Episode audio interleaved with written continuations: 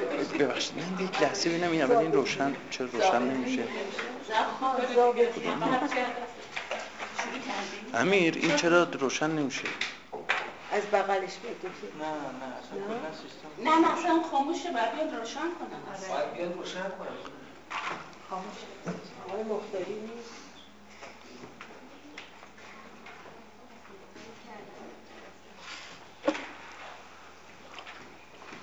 خب مهم نیست صدای ما میرسید. نه صحبت‌های چیز نیست. بله.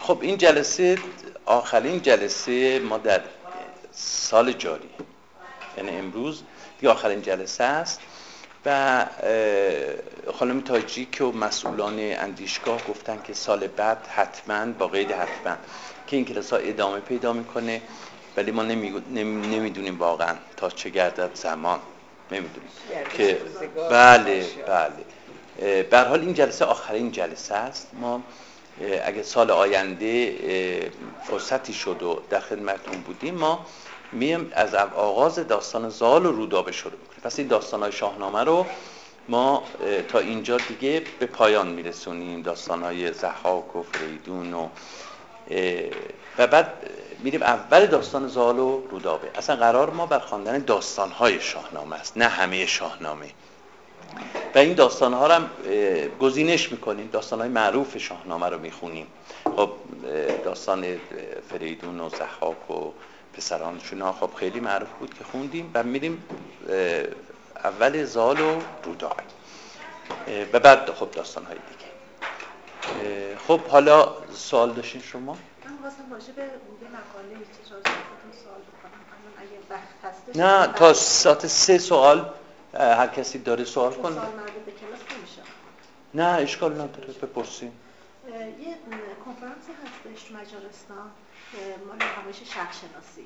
بعد می‌خواستم راجع به فردوسی و چند تا چیز گفته بود که اینجا که من الان میتونم براتون بفرستم اینا چیزای مقاله‌ای برای همایشه. خوب سلام سلام خانم تاجیک، خوبی شما؟ مرسی خیلی ممنون. خب موضوع فردوسی و فرهنگ و ادب پارس. آره اطلاعات دارم. آره. اطلاع دارم. بلغارستان بود؟ نه مجارستان. بلغارستان یا مجارستان؟ صوفیه. کجا؟ صوفیه. بعد بلغارستان. بلغارستان مجارستان که نه. نه اطلاع دارم. آره. اطلاع دارم. بعد اینا گفته بود که چند تا گفتم که ازتون یک کمک بگیرم چون من خواستم شرکت کنم. خیلی خوبه. بسیار عالی. بسیار. آره شرکت کنید.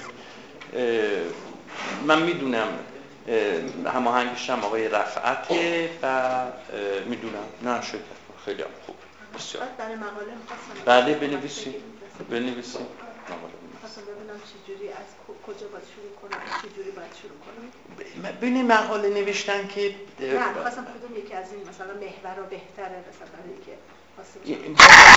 خود شما ببینید این کسی نمیتونه کمک کنه به شما که چه موضوعی مقاله بنویسید. این خودتون باید به یه نتیجه‌ای برسین. نه خودتون باید به یه نتیجه‌ای برسین در مورد مقاله. کسی نمیتونه به شما کمک کنه که مثلا در این موضوع مقاله بنویسید. همایش افکار محیط اندیشه فردوسی بررسی جهان هر کدوم که به نظرتون میرسه به طی مطالعاتتون به نتیجه‌ای رسیدین. همون موضوع رو انتخاب کنید.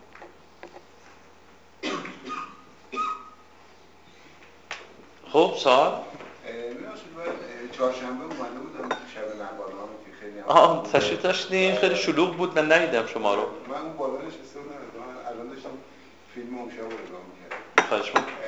من دیگه دیگه شدن اینا نقالن آیا ببینید ظاهرا نقالا نقالا یه مراتبی دارن گویا که در نهایت به مقام مرشدی میرسن. گویا بله دیگه یعنی آخر دیگه اینها هم ظاهرا آیت العظمان دیگه، یعنی به اون مراتبی که ما بخوایم در واقع بگیم آخرین مرحله است. مثلا خود زریدی که صحبتش بود چهارشنبه خب معروف به مرشد عباس زریدی زریری اصفهانی، پس لقبش مرشده. زریری زره یره اشتباه کرده بودن اشتباه کرده بودن توی اشتباه کدوم تو پوستر اشتباه کرده بودن؟ نه نه نه توی وبلاگی نه اشتباه کرده بودن. بله بله اون آقایی که کنار دست شما نشسته بود مرشد عباس زریری با رزه زریری، خب این معروفه. قبل از مرشد عباس زریری هم جلال‌الدین همایی نقل میکنه باز از کسی با اسمش اتفاقا عباس بوده، مرشد عباس، که همون نقل کردن که خانم دکتر آموزگار نقل کرد که در هر نقلی که میکرد یه دامن زر میگرفت و چقدر اشک آره یک دامن, دامن زر, زر میگرفت نه هم چیزی بله. اون اون قبل از مرشد عباس زریری بود، اونم اسمش باز مرشده. ببینی همون کسانی که سرآمدان این فن هستن لقبشون مرشده دیگه، به مقام مرشدی میرسن دیگه. ظاهرا نمیدونم، الان یادم نیست که مقامای قبلش چی هست، ولی یعنی دو تا طبقه داشته باشه، یکی نقادی یکی مرشدی. نه نه نه نه ببینید در خود فن نقالی به مرشدی میرسن، فن نقالی بعد آخرین مرتبهشون مهمترین مرتبهشون به مقام میرسن. خب یه نکته دیگه هم که در شاهنامه من فکر میکنم اینه که شاهنامه اینطور که شما فرمودید پنجاه تا شاه رو بررسی کرد. این خودش منبع خیلی خوبی از نظر علوم مدیریت یا علوم مدیریت کلانه که میتونه، برای همینه که شاید مثلا پادشاهی عثمانی هم اومدن شاهنامه نوشتن، یا اینکه صفویان اومدن شاهنامه نوشتن به عنوان که یک منبعی برای علوم حکمت باشه که هست. بله توی در واقع میگیم علوم سیاسی، حقوق سیاسی، در حال شاهنامه از این نظر مطرحه که پادشاهان چه مناسباتی با رعیت داشتن، پادشاهان چه مناسباتی با پادشاهان دیگر داشتن، چه سیستم‌های بعده اینا توی و چه عواقبی داشته هر بعد اینا توی رشته حقوق سیاسی. اتفاقاً به پایان نامه فوق‌لیسانس و دکترا هم میگیرن توی زمینه. چند روز پیش بود یکی از همین دانشجوی دکتری همین رشته با من مشورت میکرد در مورد همین حقوق سیاسی و اینکه مناسبات مناسبات میان به هر حال مردم و پادشاه به چه شکل بوده، چه قراردادهایی بوده، روی قراردادهای بعد نظام حکومتی نظام حکومتی سیستم بعد همه اینها قابل بحثه و به هر حال پایان نامه ها میگیرن و بحث میکنن. خب موافقیم که بریم به ادامه درسمون که به هر حال این جلسه هر آنچه خواندیم دیگه سال بعد دیگه رها میشه، یعنی تو هر جای خوندیم و بعد در سال جدید انشالله میریم اول داستان زال و رودابه که یکی از بهترین در داستان‌های عاشقانه شاهنامه است دیگه، داستان زال و رودابه. همین همین همین جلده بله بله همین جلده توی پادشاهی منوچهره. پادشاه من منتها از اول پادشاهی منوچهر شروع نمی کنیم، من توضیح میدم محتوای به اصطلاح پادشاهی منوچهر رو توضیح میدم، منتها درسمون رو از اول بیژن منوچهر شروع میکنیم، بیژن و زال و رودابه. خب امیر ساتی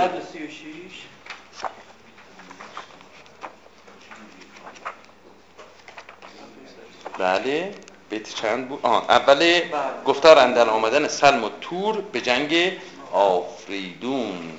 بله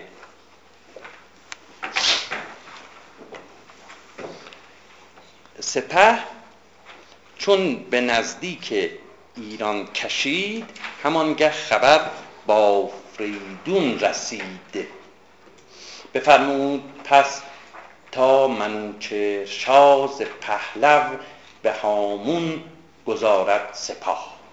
پهلو یعنی شهر، هامون یعنی دشت، بنابراین معمولاً سپاهیان از شهر به دشت میرفتن و اونجا سفارایی میکردن که جای وسیعی بود و میتونستن در واقع سفارایی کنن.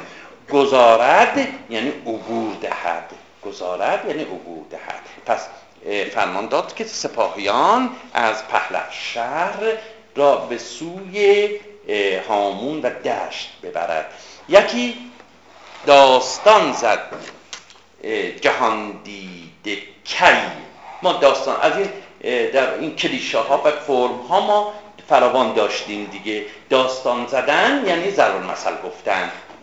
خب در مثل است که امروزه بخوایم بگیم بگیم که به اصطلاح در مثل است یا ضرب المثلی چنین هست: یکی داستان زد جهان دیده کی، که مرد جوان چون بود نیک پی، به دام نامیش. پس همچنین که من میخونم بخونیم دیگه ها. به دام آیدش ناسگالیده میش، پلنگ از پس پشت و صیاد پیش. خب این ظاهرا ضرب المثلی بوده. حالا معنیش چیه؟ خب میگه که بخواد بگه که وقتی کسی نیک پی باشه، بخت با او یار باشه و جوان هم باشه، مرد جوانی که بخت با او یار باشه، خب خوشبخت باشه، نیکبخت باشه، او بدون اون که اندیشیده باشه، بدون فکر، بدون اینکه قصدی داشته باشه، یک باره میش در دامش میافته. میش، حالا اینو داشته باشه، یک باره میش در دامش میافته، یعنی نیازی نیست به بخواد بره شکار، هنوز عزم شکار نکرده، یک باره میش جلو پاشه. خب یعنی بخت با او یاره. خب پس این این ناسگالیده رو اینجا با قید میگیریم. قید میگیریم یعنی بدون اینکه در واقع فکر شده باشه میش به دامش میافته. حالا مثل دوم چی میگه؟ پلنگ از پس پشت و صیاد پیش. خب تصور کنید که یک صیادی صیادی پلنگی به دنبال میش میره. خب پلنگ دنبال میش کوهی، منظور در واقع اون بز میش کوهی. صیاد پلنگ میخواد میش کوهی رو شکار کنه. خب بعد اون رو دنبال میکنه، به جای اینکه گیر اون پلنگ بیافته، میافته تو دامن این فرد نیکبخت. بدونی؟ میافته به دامن. بله این یعنی نیکبختی دیگه، یعنی بدون که هیچ تقلایی که ناسگالیده، بدون که تقلایی که این در واقع میافته به دام این فرد نیکپی، فرد بخت با او یار باشه، بخت با او یار باشه. سگالیدن اینجا اندی ببینید، سگالیدن یعنی اندیشیدن. درسته؟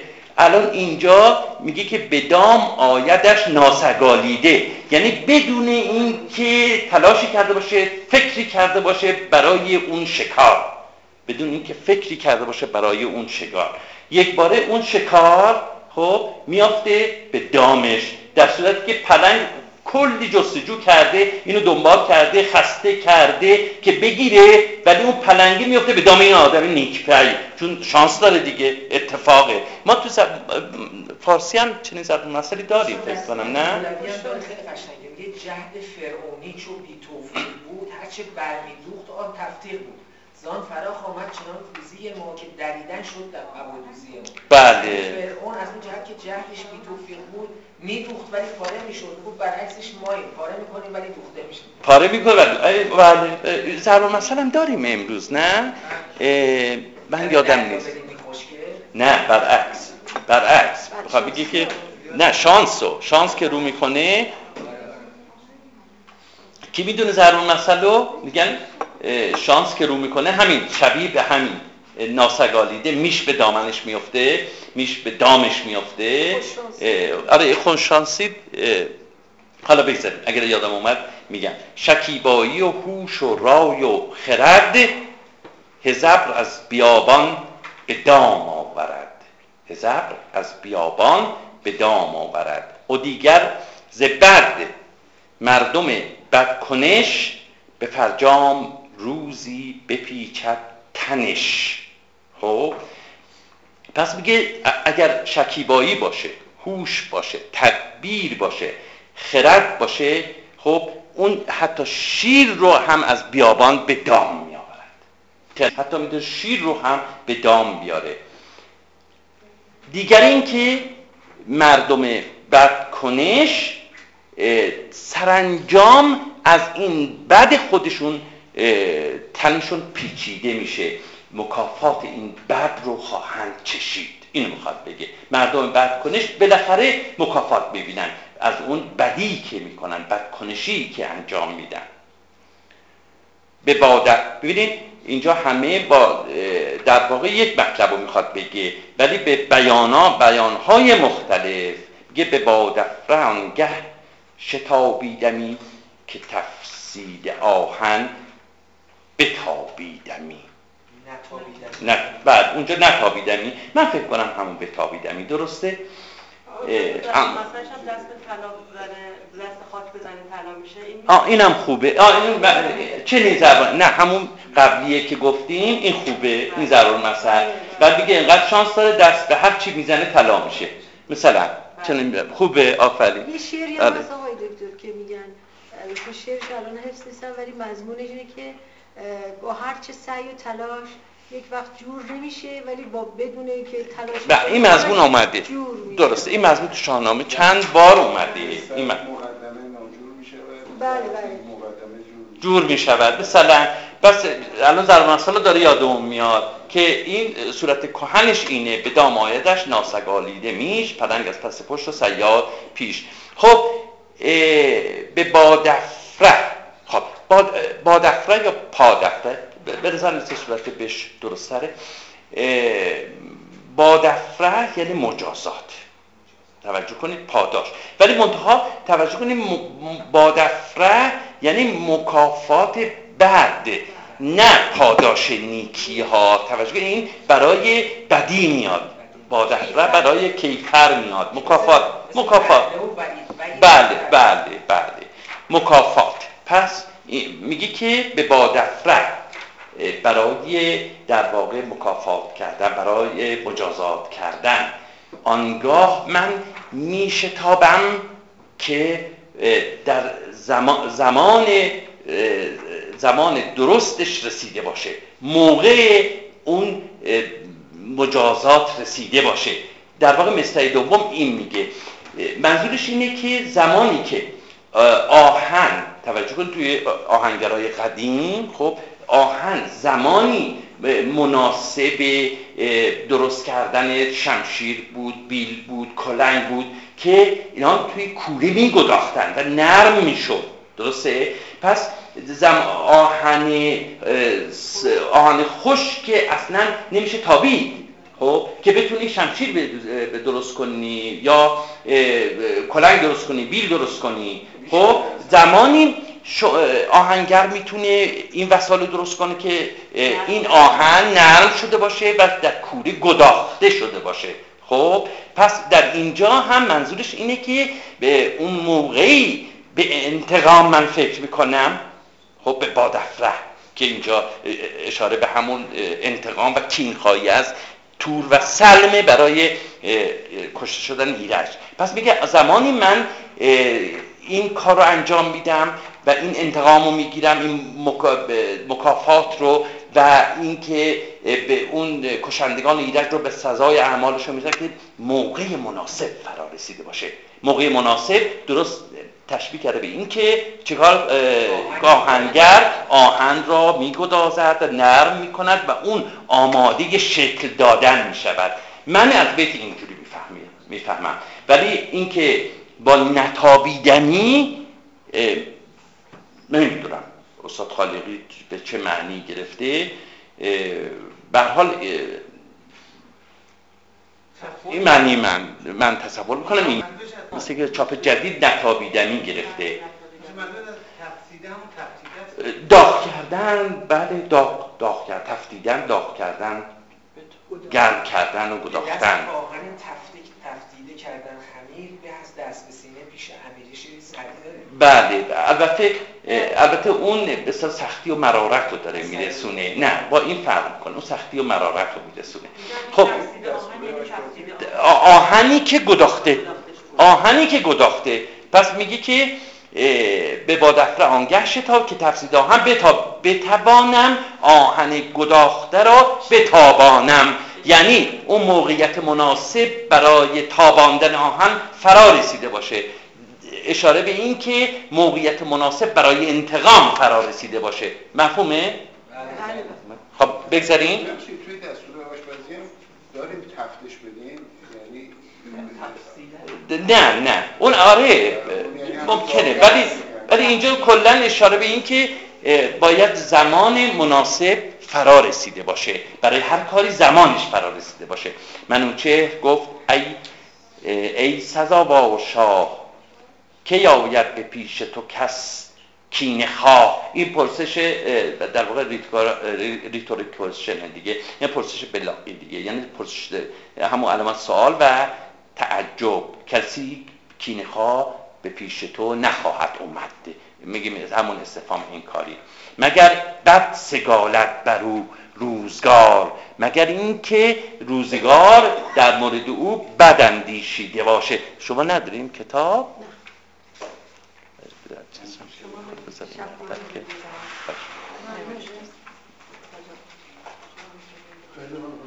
نه. مگر بد سگالت مگر بد سگالت بر او روزگار، به جان و تن اندر خورد یا خرد زینهار.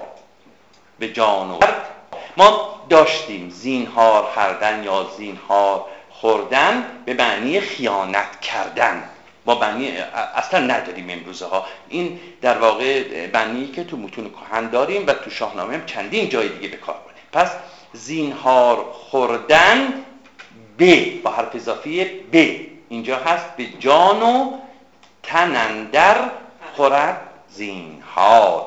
میگه که کسی نمیتونه فکر بد در مورد تو کنه مگر اینکه به جان و تنش خیانت کرده باشه، مگر اینکه به جان و تنش خیانت کرده باشه. یعنی چی؟ یعنی که وقتی که به تو بد میکنه بدی میبینه و نابود میشه، اون در واقع ظلم به خودش کرده، خودشو داره نابود میکنه.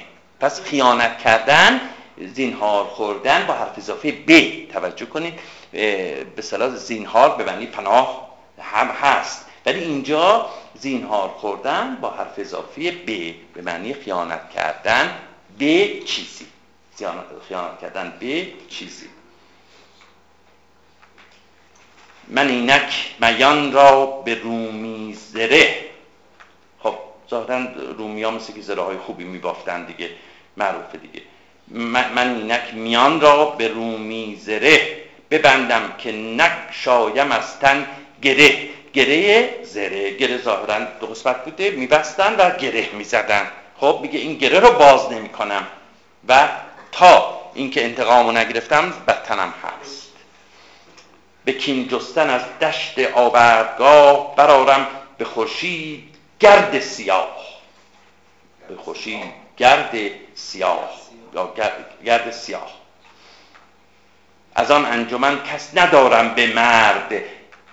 از آن انجمن کس ندارم به مرد.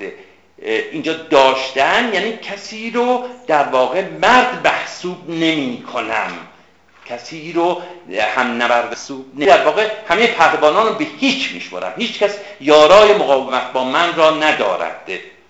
از آن انجمن کس ندارم به مرد. کجا جست یار... کجا جست یارند با من نبرد. یارند همون فعلای معینه دیگه، مثل شایستن، یارستن، توانستن، اینها معمولا فعلای مرکب برای ما میسازن تو زبان فارسی دیگه، یعنی یارستن حتما با یه فعل دیگه میاد، توانستن با یه فعل دیگه میاد، اینها فعلای میگم فعلای معین و و کلا فعل مرکب برای ما میسازن. میگه که کسی رو مرد درش مردانگی من نمیبینن، نمیبینم که یارای نبرد با من را بجویند. متوجه شدین ساخته زیر ساخته بیتو؟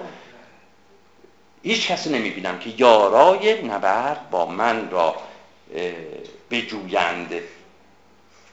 معمولا میگن این هم فعلای مرکب غیر شخصیه. خب مفهومه به بریم. بفرمود تا قارنی رزمجوی بفرمود تا بفرمود تا قارن رزمجوی ز پهلو به دشت اندر آورد روی. قارن که میدونیم پسر کاوه است و سپه سالار، پس فرمود که اون سپه سالار سپاه رو از پهلو بالا گفته بود از شهر به دشت ببره. سراپرده شاه بیرون کشید درفش همایون به هامون کشید. درفش پادشاهی، درفش پادشاهی همون درفش کاویانی که ما قبلا مفصل راجبش بحث کردیم. همی رفت لشکر گروه ها گروه گروه گروه گروه گروه. ببین اینجا این آ آ چه نقشی داره به گروه ها گروه؟ این آ گروه بر این شدت رو میرسونه، درسته؟ بر بسیار فراوانی رو میرسونه. گروه گروه گروه های بسیاری در معنی. خب ولی نقش دستوری آ گروه ها گروه معمولا توی دستورهای سنتی می‌نویسن که چیه میانبنده دیگه، نه مثل سراسر خب یا سر تا سر یا زیاده دیگه، زیاد داریم ما. معمولا تو دستورهای سنتی میگن میانبند، ولی توی در زبان شناسا تو دستورهایی که مبتنی بر زبان شناسی نوشته میشه معمولا دیگه اصلا میگن در فارسی ما میانبند اصلا نداریم و اینا میانبند محسوب نمی‌کنند. به حال به سر بند نیست، واقعا نیست. یعنی این الف ها خصوصا الف با یا چیزای دیگه ما واقعا نقش آنچنانی نداره مثل اون پیشفندا پسفندایی که ما در زبان فارسی داریم. به نظر میرسه زبانشناسا درست هم میگن اینجا. این آ رو این آ رو میگن یک عنصر واژه سازه، یک عنصر واژه سازه در این موارد سراسر گروه ها گروه و یعنی عنصر واژه سازه که یه واژه برای ما میسازه. خب ها دیگه اینجا ها آ گروه، نه چون الان دو تا ه گذاشته گروه ها گروه ها گروه، ولی فکر کنم یک گروه ها قاعدتاً آره به نظر میسه همون آ هست، آ هست تا ها گروه ها گروه گروه گروه گروه های فراوان. چو دریا بجوشید هامون و کوه از بسیاری سپاهیان، پس هامون مثل دریا موج برداشت و جوشید. چنان تیره شد روز روشن ز گرد، تو گفتی که خورشید شد لاژورد. تیره شد خورشید، تیره شد ز کشور برآمد سراسر. باز همین دیگه سر سر اون بازم اون الفه هم واژه است. کشور برآمد سراسر خروش، همی کر شد مردم تیزگوش. خب مردم تیزگوش گوششون کر شد. حالا این کر رو من صحبت کرده بودم که حتما باید با تشدید بخونیم، حتما باید با تشدید بخونیم. یعنی معادل یک هجای بلند و یک هجای کوتاه. کر با ری که با تشدید بخونیم، توجه داشته باشید. خب خروشیدن تازی اسپان ز دشت، خروشیدن تازی اسپان ز دشت ز بانگ تبیره همی برگذشت. تبیره همون تبلای بزرگی که معمولا هنگام آغاز نبرد میکوفتند. ز لشگرگه پهلوان تا دو میل کشیده دو روی رده زنده پیل. پس دو صف اون پیلان عظیم الجثه زنده پیل صف کشیدن. ز لشکرگه پهلوان تا دو میل. از آن یعنی از اون پیلانی که صف برکشیدند. از آن دو میل منظورش چیه؟ این واحد واحد مسافته. از آن شصت، توجه کنید، از آن یعنی اون زنده پیلانی که تا دو میل صف کشیدند. از آن زنده پیلان شصت تا همون ماین انگلیسیه. نه نه فهم. ولی ریشه‌شون یکی. از آن یعنی از اون زنده پیلان شصت تاشون خب بر پشتشان تخت زر، از تخت زر قرار داشت. به زر اندرون چند گونه گوهر، خب تخت زر بود و درون زر با گوهر کار شده بود، با گوهر کار شده بود، در در نشاخته بودن گوهران و در درون تخت زر. برای چی تو جنگ اینو برده بودن؟ اینا معمولا کوه پادشاهان رو نشون میداد. اینو برده خب مرصع نقره است، اینجا زره میگه، اینجا زره. این برای اینه که فرمانده ها و اینا تو روش استراحت اینا بکنن یا فقط فقط برای نمایش؟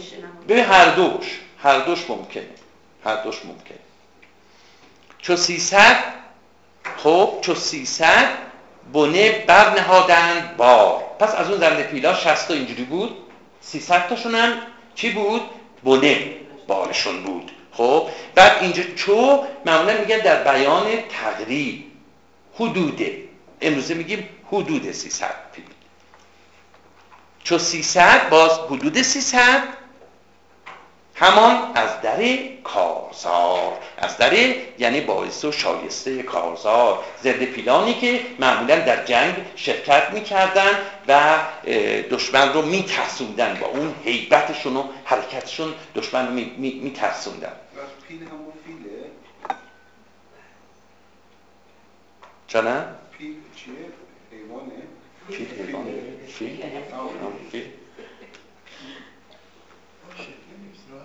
فیل؟ فارسی بوده بعد. بله فیلم معرفی شده. همه زیر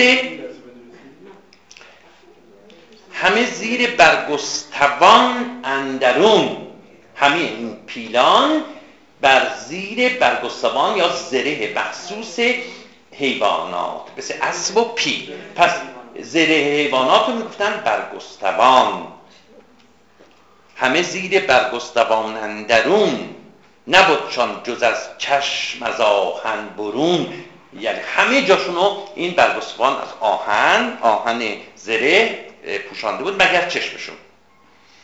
سراپرده شاه بیرون زدند، ز تمیشه لشکر به هامون زدند. خب تمیشه رو ما قبلا توضیح دادیم که یادتون از زادگاه فریدون و این که فریدون در, در کجا زحاک رو به اسارت گرفت. گفتیم اگر یادتون باشه ور چارگوش ورینه چسرگعوشه، یا که گفتیم توی اوستا هم این ایالت اومده، ور چارگوش یا ورینه شهری بوده، ایالتی بوده ورینه که چهار تا دروازه داشته، توی اوستا معروفه به ور چارگوش و اینجا ور چارگوش با تمیشه یکی گرفته میشه و تمیشه امروزه با حدودای بهشر، بهشر یکی انگاشته شده. خب تمیشه، بله تمیشه. بعد الان هم منوچهر هم به هر حال همونجاست، الان هنوز فریدون زنده است، توجه کنید زنده است و همونجاست، یعنی محل و تختگاه کی؟ فریدون، که منوچهر هم اینجا الان صحبت از همون شهره و جا به جای نام دیگری هم هست که الان من فکر میکنم یا خوندیم یا از به بعدم چند جا به کار رفته، بی میگه بیشه نارون. پس همه اینا یکیه، توجه داشته باشین. تمیشه، بیشه نارون و ورنه چسته گعوشه یا ورنه یا وری چهار گوش، اینا تختگاه فریدون بوده یا یکی از تختگاه فریدون بوده که به آمل هم نزدیک بوده. یه جای صریحاً به اصطلاح ذکر میکنه که آمل بوده که اینا به هم نزدیک هم دیگه، آمل و مازندران. مازندران اتفاقا همین پایین‌تر هست، الان میخونی سپهدار چون قارن کیندار، سواران جنگی چو سیصد هزار. خب بازم چوها رو نگاه کنید، حدود سیصد هزار. همان نامداران جوشنوران، یعنی پوشیده از زره جوشن. خب همان نامداران جوشنوران برفتند با گرزهای گران. هر یک دلیران رفتن و نامداران رفتن، همه بسته بر کین ایرج میان، میان بسته آماده و مهیا. میان بستن هم دیگه فراوان داشتیم، آماده شدن برای کینخواهی از ایرج.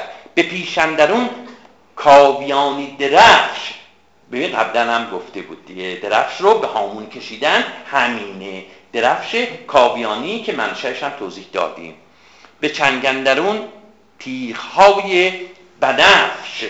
خب بنفش از این نظر گفتم به شمشیرها میگن، به هر حال از پولاده و تیره است دیگه، ولی اون لبشه که مثل آب تیزه که تشبیه شده به آب، تیز خنجر چو آب تیزی شو، ولی به هر حال جنسش از پولاده و تیره هم هست. اینجا میگه تیغ‌های بنفش، اشاره به همون در واقع پولاد بودن و تیرگی شمشیر رو میگه.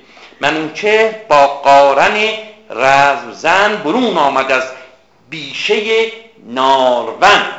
ببین باز همینجا گفتم، پس بیشه نارون با تمیشه یکیه گرفته میشه، پس نام دیگر تمیشه است بیشه نارون. چند جای دیگه هم اومده گویا بعد از آمل دومین تختگاه فریدون بوده. بعد از آمل، آمل اگر یادتون باشه داشتیم ما. بیامد به پیش سپه برگذشت، براراست لشکر بران پهندش، چپ لشکرش را به گرشاس داد. خب پس میمنه میسره، اینجا میسره، پس چپ لشکرش رو میسره داد به کی؟ به گرشاس. پس اولین باره که ما نام گرشاس رو در اینجا. خب این گرشاس یا همون کرساسبه نیای خاندان سکایی رستم دیگه. خب گرشاسب، نریمان، سام، زال، رستم، فرامرز و بقیه خاندان. پس اینا در ذهن داشته باشید. اگر این شبنامه رو دیگه بگم، یه بار دیگه بگم، گرشاسب یا کرساسبه، گرشاسب، نریمان، نریمان، سام، ببین قاطی کردیم، من میخوام قاطی نکنیم، سام، زال، رستم، فرامرز، سهراب هم هست دیگه و خیلی افراد زیاده. حالا ما بیایم باید بگیم برزین آذر پسر باز فرامرز، یا خاندانان افراد زیاده. به هر حال اینا معروف ترینشن دیگه، فرامرز خب خیلی پسر رستم خیلی معروفه. پس این این این شجره نامه رو، این بخشای شاهنامه رو که میخونیم اگه این شجره نامه رو ندونین یه مقدار با دوچار مشکل میشید. این شجره نامه رو پس به ذهن بسپارید. چپ لشکرش را خانواده سکایی رستم. آره که مال من کرشاس. آره من اینم توضیح دادم خانم، چند بار توضیح دادم دیگه، توضیح نمیدم. درسته دوستان؟ راجع به کرشاسب و گرشاسب که کدوماش درسته، اعتقاد من بر اینه که گرشاسب درسته. توی مقاله‌ای هم نوشتم، توی اکادمیای من هست، گرشاسب یا کرشاسب، گرسیوز یا کرسیوز و گشواد یا کشواد عنوانشه. اگه دوست داشته هم جستجو کنین میتونین، اونجا دلایل مفصلی آوردم که چرا گرشاسب درسته نه کرشاسب. نه نه نه اصلا اصلا ربطی به تعریب نداره، اون تو برمیگرده به متون پهلوی، چون من مفصل صحبت کرده بودم اینو دیگه، چون خیلی خود پیش بریم. ابر میمنه سام یل با قباد، پس در سمت راست لشکر، میمنه لشکر دو نفر بودن، سام که گفتیم، سام و قباد. پس ما آشنا میشیم با پهلوانانی که میان، خصوصا سام که میبینیم بعد از این در حماسه ملی ما نقش بسیار پررنگی رو بازی میکنه سام. رده هر دو سپاه،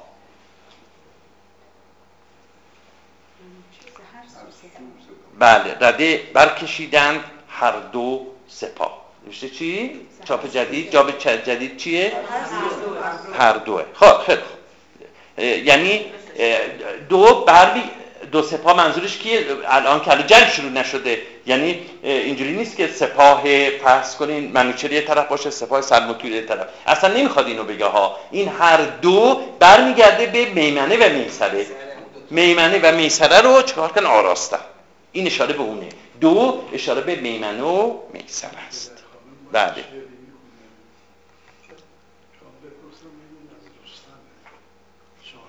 چیزی بخواستم بپرسیم؟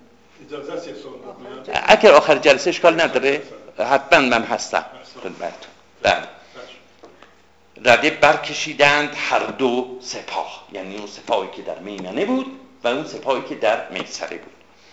منوچهر با سرو در قرارگاه. پس منوچهر سرو یادتون هست دیگه، پادشاه یمن و پدر خانوم سه تا پسرا، پدر خانوم سه تا پسر. همی تافت چون مه میان گروه، نبود ایچ نیکوتر از آن گروه. سپهکش چو قارن، قارن گفتیم سپه سالار لشکر دیگه، سپهکش چو قارن مبارز چو سام، سپه تیغ ها برکشید از نیام. طلایه قراول، پیش قراول لشکر، جلوی لشکر. خب پس ببینید میمنه راست، میسره چپ، بنه با طلایه جلو و این طرف میمنه و میسره میگن جناحین، جناح، جناحای لشکر، دو بال لشکر. پس توجه کنید این آرایش نظامی رو جا به جا ما تو شاهنامه داریم، پس اینو به ذهن بسپریم. طلایه پیش قراول، درسته، میمنه سمت راست، میسره سمت چپ، بنه پشت سر، همین که امروزه میگیم رکن چهار ارتش یا لوجستیک همینه، یعنی پشتیبانی. بنه پشتیبانی، طلایه و این سو و اون سوی میمنه و میسره چیه؟ جناح‌های لشکره، دو بال، دو بال لشکره. قلبگاه، قلبم نگفتم، قلبگاه هم که مشخصه دیگه، یعنی بسیار بس مرکزه، قلبگاه مرکزه. پس با این اصطلاحات رو در ذهن داشته باشیم. طلایه به پیشندرون با قباد، کمینور چو گرد تلیمان نژاد. خب تلیمان نژاد اسمه، النژاد تلیمان اسمه. خب پس اینجا کمینور صفت فاعلیه، یعنی کسی به نیکی کمین میافکنه، کمینور، کسی که در کمین افکندن مهارت داره، کمینور. کمینور کسی که در کمین می‌نشیند. کمینور چو گرد تلیمان نژاد، یکی لشکر آراسته چون عروس. این هم فراوان داریم این تشبیه لشکر چیز رو، معمولا به با با با اینجا حالا آوای کوس آورده، معمولا قافیه رو میاره که چو چشم خروس، مثل زیبایی بوده چشم خروس و در شاهنامه چندین جا اومده که به اصطلاح زیبایی اون آرایش لشکر رو به زیبایی عروس تشبیه میکنه و چشم خروس. یک، یکی لشکر آراسته چون عروس، به شیران جنگی و آوای کوس. به سلم و به تور آگهی تاختن. باز امروز ما اینجا در واقع تاختن فعل گذراست، توجه کنید فعل گذراست که بفتاده سلم و تور. خب سلم و تور، به سلم و به تور آگهی تاختند، که کیناوران جنگ را ساختند.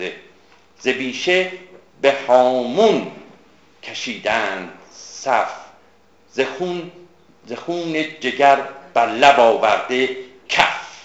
خب اینا مشخصه دیگه، نه جنگجویانی که با شدت و حدت آماده جنگ میشن و آماده انتقام میشن.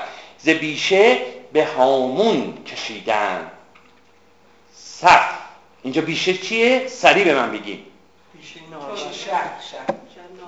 بیشه نارون، قبلا گفتش که سپاه رو از بیشه نارون به هامون کشید. اینجا داره میگه ز بیشه به هامون کشیدند صف. این بیشه همون اسم خاصه، بیشه نارون. دو خونی همان با سپاهی گران، سلم و تور، دو کشنده خونی. دو خونی همان، دو قاتل، امروز بود دو قاتل دیگه. دو خونی همان با سپاهی گران، برفتند آگنده از کین سران.